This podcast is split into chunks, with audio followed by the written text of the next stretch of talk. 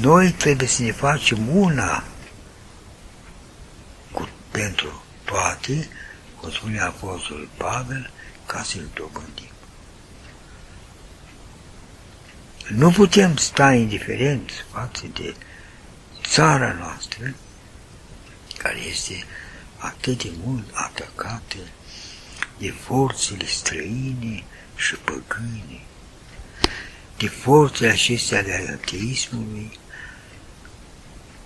a păcatelor fără de legilor, până în sfârșit este și jenă să mai pomenești despre vocabularul acestei decăderi ale vieții noastre creștine. Sunt atâtea lucruri care trebuie să le corectăm cât știu puțin, să aducem pe la conștiința păcatului. A greși, așa după cum se știe, este omenește. Dar a persista în greșeală este satanicește, este diabolic.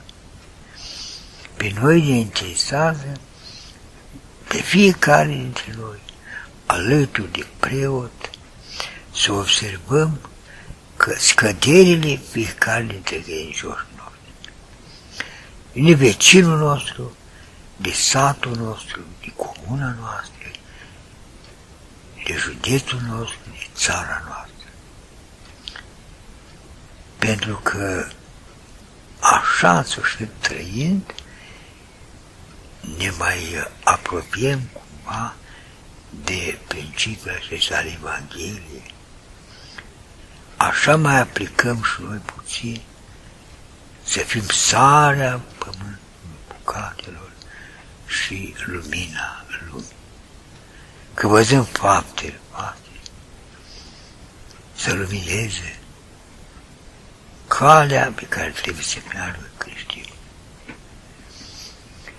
Nu e atâta vorbăria, nu e atâta uh, scrierea, cât este modelul de viață. Un copil intră în biserică sau este în familie, a zărit cu câte nevinovății copilul,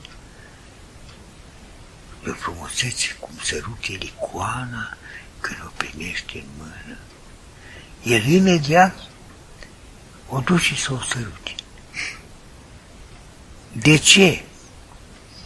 Pentru că copilul acesta a văzut întâi pe mama, sărutând Evanghelia în biserică, sărutând icoana, sărutând Sfânta Cruce, sărutând tot ceea ce este sfânt, sacru și legat de taina și lucrarea aceasta a Harului Dumnezeu.